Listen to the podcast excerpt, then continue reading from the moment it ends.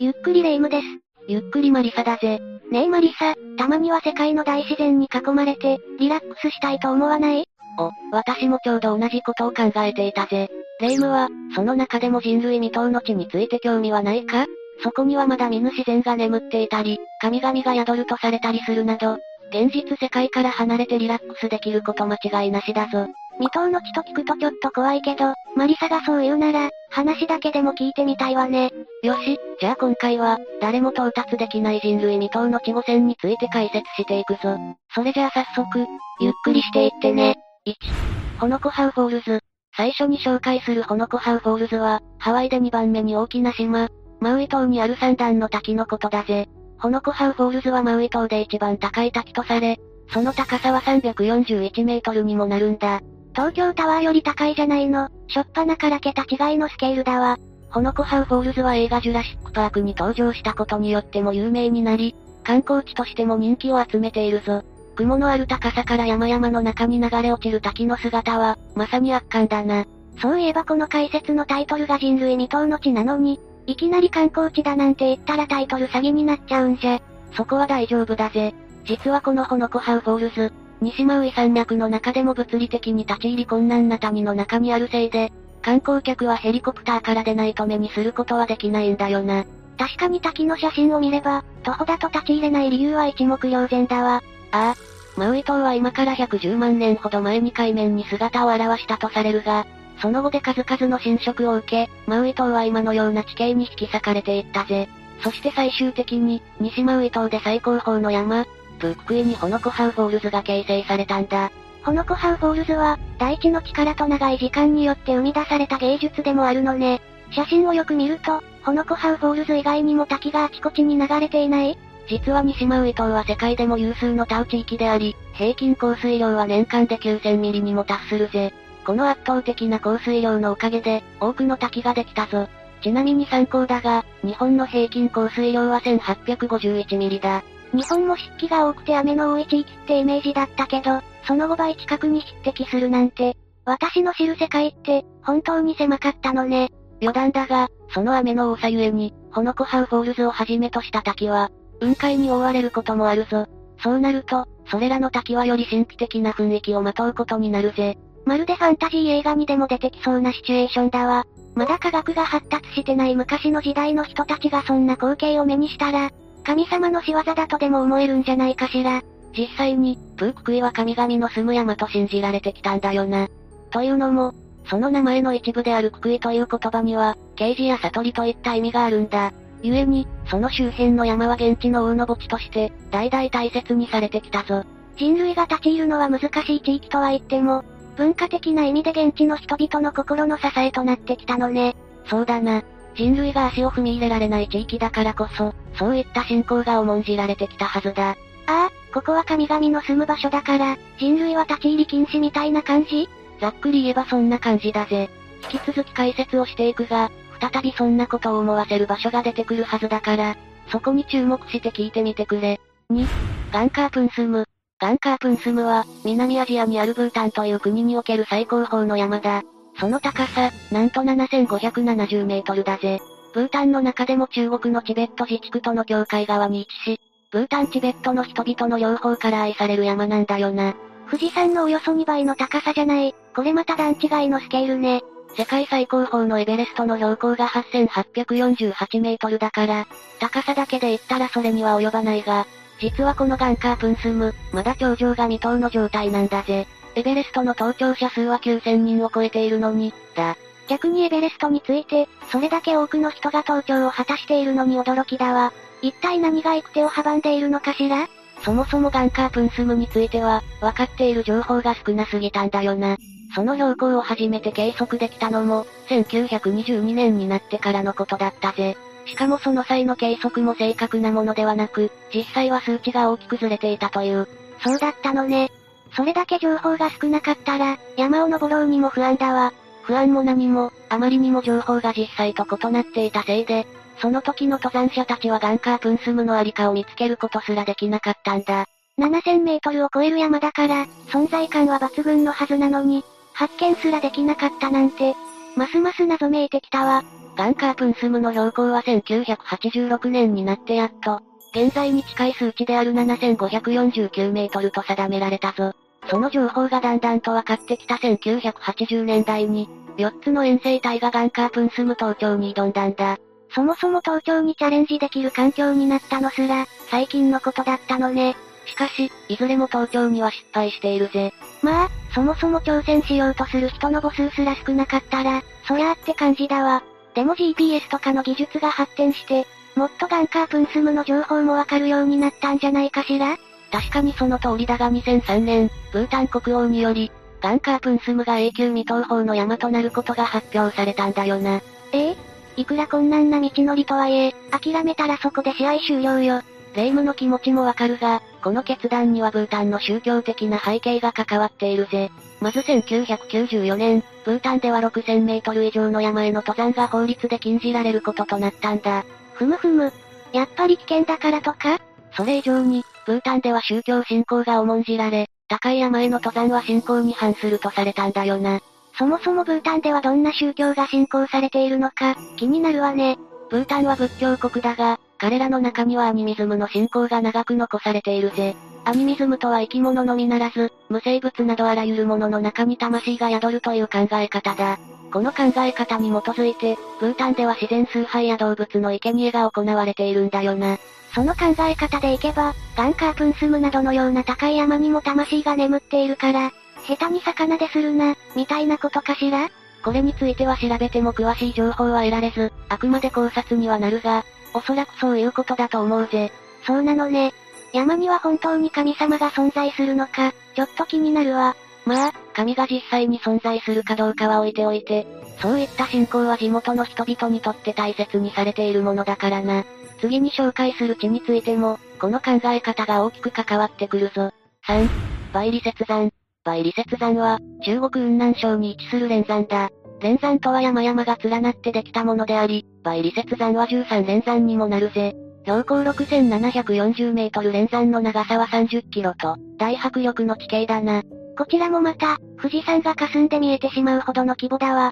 ちなみに世界最高峰のエベレスト、そして先ほど紹介したガンカープンスムをはじめとし、世界には7000から8000メートル超えの山が、ゴロゴロあるんだ。だから高さだけで言ったら、バイリ雪山は世界トップクラスというわけでもないぞ。それじゃあ、バイリ雪山にはどんな謎があるというのよ？このバイリ雪山も未踏の山とされており、それには様々な事情が絡んでいるんだよな。またしても未踏の山ね。こちらの事情も気になるわ。バイリ雪山には、標高以上に厳しい条件が人類の行く手を阻んでいるぜ。まずは周囲の地形がもたらす、独特な気候によるものだ。バイリ雪山の周りには3本の大河が平行に流れており、それらの急な流れによって連山が削り取られているぞ。確かにシャープに削られたバイリ雪山は綺麗だけど、その分登るのは大変そうね。これに加え、インド洋から吹くモンスーンによって、バイリ雪山は年中通して強風と大雪に見舞われるんだよな。この気候のせいで、登山に適するとされる日は1年で50日にも満たないぜ。強風と大雪って、まさに登山者からしたら避けたい条件よね。そしてこの厳しい気候により、バイリ雪山の踏破を試みた世界中の登山者たちが行く手を阻まれてきたぞ。バイリ雪山で17人もの遭難者を出したこともあったんだ。いくら気候が厳しいとはいえ、17人はやばいわ。その時のこと、もっと詳しく教えてくれないかしら？1990年年末から1991年年始にかけ、日中合同の登山隊17名がバイリ雪山の登頂に挑んだぜ。日本人の登山隊は京都大学の山岳会を中心に11名、中国の登山隊のメンバーが6名といった構成だ。日本人の方が多かったのね。登山隊は確実に歩みを進め、標高5100メートル近くのキャンプに一旦集まり、登頂まであと少しといったところまで来ていたぞ。その矢先、年明けから雪が強まり、積雪も1メートルを超えたんだ。1メートルって、体の半分以上が埋まっちゃうじゃないの。しかも1990年1月3日夜の無線を最後に、登山隊との連絡も途絶えてしまったぜ。嫌な予感。実はこの時、バイリ雪山の気候はかなり悪かったんだよな。連絡が取れなくなった後に救助隊が現地に向かうも、あまりの天気の悪さに接近すらままならなかったぜ。さすがは年間300日以上が悪条件の山だわ。さらにその後、バイリ雪山の航空写真を分析したところ、大規模な雪崩が登山隊のいたキャンプ地を直撃していたことが明らかになったぞ。これにより、登山隊17名の生存は一気に絶望的なものとなったんだ。うー、大自然って容赦なさすぎるわよ。天候が落ち着いた後、救助隊が例のキャンプ地に向かうも、登山隊のメンバーの発見は愚か、テントや登山隊の持ち物を見つけることすら叶わなかったぜ。それだけ雪崩の威力が凄まじかったってことね。それじゃあこの事故の全貌はどうやって明らかにされていったのかしら？それは事件から7年以上が経ってからのことだ。梅里雪山の山麓には氷河が流れていたんだが、1998年の夏、その氷河の末端から登山隊の遺体や持ち物が見られるようになったぞ。この時期だと雪解け水が流れるのはわかるけど、実に7年も、登山隊の皆さんの遺体を見つけた人たちも、びっくりしたでしょうね。これをきっかけに、登山隊17名中16名の遺体やその一部、そして彼らの持ち物の発見に至ったんだよな。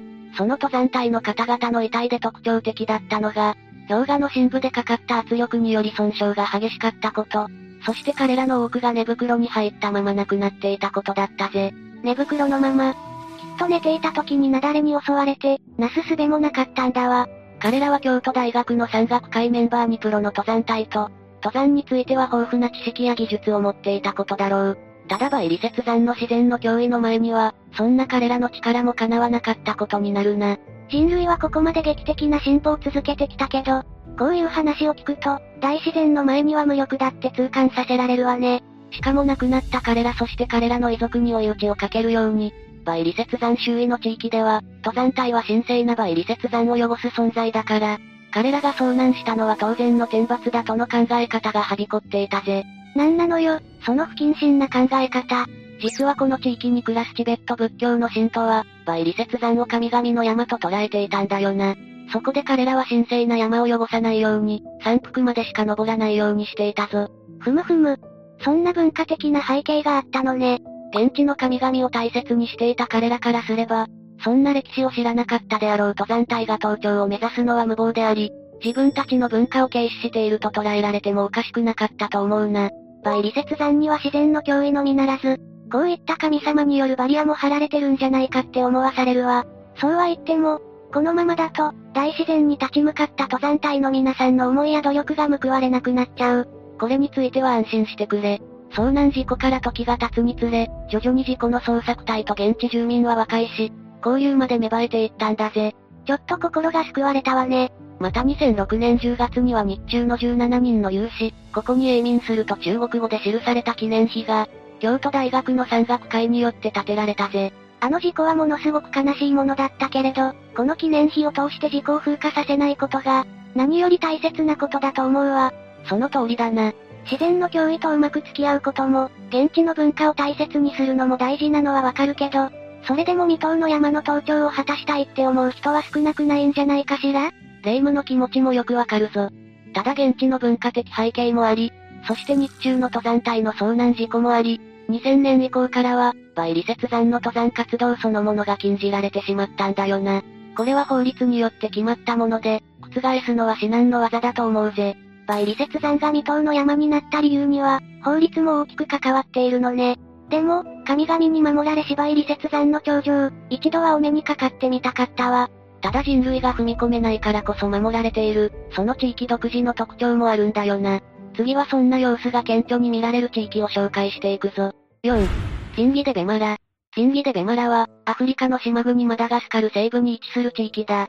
ここには尖った岩が多く並び、それらは何万年もの時をかけ、石灰岩から形成されたものだぜ。遠目に見たら芸術作品のようね。これが自然にできたなんて、地球やばすぎるわよ。石灰岩は水に溶けやすい成分でできた岩石であり、雨水や地下水などによって侵食されることで独特の形になるぞ。日本国内でも、鍾乳洞なんかは有名なんじゃないか？鍾乳洞も石灰岩に由来するのね。ただ、金義でベマラについては、規模が違いすぎだわ。金義でベマラは縦にも横にも侵食を受けた影響で、これほど大規模かつ芸術的な地形になったんだろうな。そしてその険しい地形ゆえに人を寄せ付けず、現地では独自の生態系が築かれてきたぜ。どんな生き物たちが暮らしているのか気になるわね。まずは金義でベマラで育つ植物の特徴として、乾燥に強いという点が挙げられるぞ。そこってそんな砂漠みたいな環境だったっけ？確か雨水や地下水の影響で今の地形になったって言っていた気が。鋭いな。霊夢の言うように、この地域で雨は降るものの、雨水は岩と岩の間に吸収され、植物の周りには雪渡りにくいんだぜ。せっかくの雨水も、植物のためじゃなくて、石灰岩の形成に使われちゃうってことね。そんなわけでこの地域には、サボテンの仲間などの植物が目立つぞ。他にはその幹の太さで有名なバオバブの木も、より多くの水を蓄えられるように進化しているんだ。厳しい環境だからこそ、みんな生きるのに必死なんだわ。生きるのに必死なのは、動物にも言えることだな。例えば、真っ白な毛に可愛らしい顔を持つサルベロウシファカは、険しい岩の上を移動すべく、2本足で地面を飛び跳ねるように動くぜ。その顔といい動きといい、めちゃくちゃ可愛らしいわよ。ただ、ベロウシファカをはじめとした現地の動物たちの中には、ピンギでベマラ固有の種が多いんだ。他には猿の仲間アイアイなど、絶滅危惧種に指定されている動物も多く暮らしているぞ。まさに貴重な生態系の宝庫なのね。ああ。だからこそ、特にこうした地域は守り続けていく必要があるぜ。まあでもこんな危険な場所には、現地を荒らすような人間が立ち入る隙もないし、大丈夫なんじゃないかしら？実は、ピンギでベマラと同じく独自の地質や生態系が築かれた場所で、そういった危機に瀕している地があるんだよな。次はそんなことを頭に入れて、解説を聞いていってほしいぜ。5、ギアナ高地テーブルトップマウンテン。ギアナ高地は南米大陸の北部に位置する高地で、そこにはテーブルトップマウンテンと呼ばれる頂上が平らな台形状の山が、100以上も点在しているぞ。それらの中には標高2000から3000メートルを超えるものもあり、まさに圧巻だ。まるでファンタジー映画にでも出てきそうな風景だわ。ギアナ高地ではテーブルトップマウンテンの高さのみならず、その面積の広さも特徴的だな。特にギアナ高地の中心に位置するカナイマ国立公園は、日本の中国地方にも匹敵する面積を持つぜ。スケールが大きすぎて、もはや想像もつかないわよ。そんなギアナ高地だが、その山々の実に9割以上が未踏の地とされているんだよな。ふむふむ。やっぱりその高さゆえなのかしら？ああ。人類が住む地上からほぼ完全に隔離されたテーブルトップマウンテンの頂上では、独自の生態系が築かれているんだ。またその地域の地質は20億年前のものとまで言われ、地球最古の岩石が残された場所でもあるぞ。こういうスポットって、研究者からしたらとても貴重な場所よね。どうやってテーブルトップマウンテンが形成されたのか気になるわ。今から18億年ほど昔、ギアナ高地のあった場所は大きな湖だったぜ。そこに砂が長い時間をかけ、徐々に堆積していったんだ。いくら塵も積もれば山となるとはいえ、それだけで2000、3000メートル級の山ができちゃうものなの？さすがにそれだけじゃ足りないだろうな。そこからさらに時間の経った16億年前、地殻変動によって湖の周りが隆起したぜ。それ以降も隆起した土地が水没したりすることなく、今に至るぞ。なるほどね。それにしても、テーブルトップマウンテンの頂上があんなに平らなのには、何か理由があるのかしら？テーブルトップマウンテンの個性的な頂上の形は、長い時間をかけた風の侵食によるものだ。そんな中でも丈夫な岩盤が残されたままのおかげで、今のようなテーブルトップマウンテンになったってわけだな。まさにとてつもなく長い時間大自然によって創造された芸術なのね。ギアナ高地の凄さはこれだけじゃないぞ。今から6億年前、地球規模の大イベント、プレートテクトニクスが起きたのをレイムは知っているか？地理の授業で聞いたことがある気がするわ。確か、かつて存在した巨大大陸ゴンドワナ大陸が分裂して、今あるような大陸になったのよね。有名な説ともあって、レイムもよく知っているな。それで、プレートテクトニクスとギアナ高地にどんな関係があるのよ？実はこのプレートテクトニクスで、ギアナ高地はちょうど大陸移動の回転軸に位置していたんだ。そのおかげでギアナ高地はずっと同じ位置にあり続け、太古から続く地質や唯一無二の生態系を保ち続けているぞ。まさに奇跡だわ。もしギアナ高地の位置がずれていたら、今のようにはなっていなかったかもしれないのね。それで言えば、私たちが暮らす地球も太陽との距離がちょっとずれていたら、生命すら住めないような星になっていたからな。私たちもギアナ高地の生態系も、様々な奇跡の上に成り立っていることに変わりはないぜ。そう考えると、ちょっとした悩みもバカバカしいことに思えてきたわ。もはやこうして生きているだけでも、十分な奇跡なのよね。さて、ギアナ高地についてだが、生態系や地質以外にも特徴的な点があるんだ。それがサリサリニャーマと呼ばれる、テーブルトップマウンテンにぽっかり開いた大きな穴だぜ。この穴は少なくとも8つ確認されており、大きなものだと深さ350メートルにもなるぞ。350メートル。東京タワーが収まってしまうじゃないの。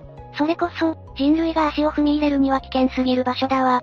サリサリマーニャの地下からは水が湧き出ており、この地下水が洞窟を形成し、テーブルトップマウンテンの天井を落としたとされるな。面白いことに、この穴の中にも独自の生態系が存在するんだ。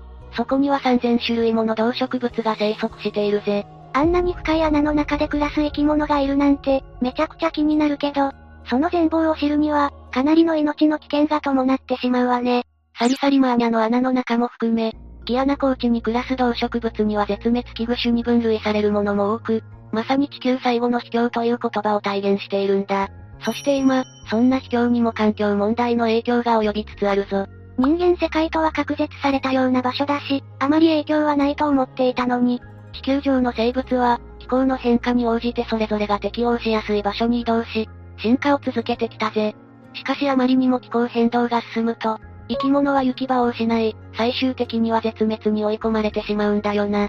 確か現在進行形で、いろんな生物が絶滅していってるのよね。ギアナ高地の動植物を脅かすのは気候変動だけじゃないんだ。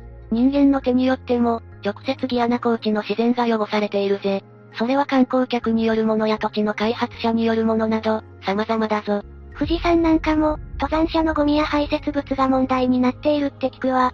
ギアナ高地の場合、それに加え、観光客によって持ち込まれた外来種が問題になっているんだよな。また心ない開発者がギアナ高地特有の地質に目をつけているのも問題だ。彼らは金を精錬するために水銀を使うことで、水銀による汚染も進んでいるぞ。地球最後の秘境が、人間のせいでこんなことになっちゃうなんて、私たちにできることは限られてはいるだろうが、地球の秘境を守るため、やれるだけのことはしていきたいよな。私も肝に銘じるわ。というわけで今回は、誰も到達できない人類未踏の地について解説したぜ。人類未踏の地はただ危ないだけじゃなくて、数多くのロマンや信仰が眠っているんだって分かって面白かったわね。私たちの暮らす地球には、今回紹介した以外にもまだまだ多くの謎が眠っているぞ。自然や様々な文化とうまく付き合いながら、今後もそういった謎に迫り続けていきたいぜ。私もまだ見ぬロマンを追い求めて、色々勉強してみたいわ。というわけで、今日の動画はここまで。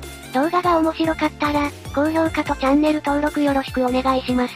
最後までご視聴いただきありがとうございました。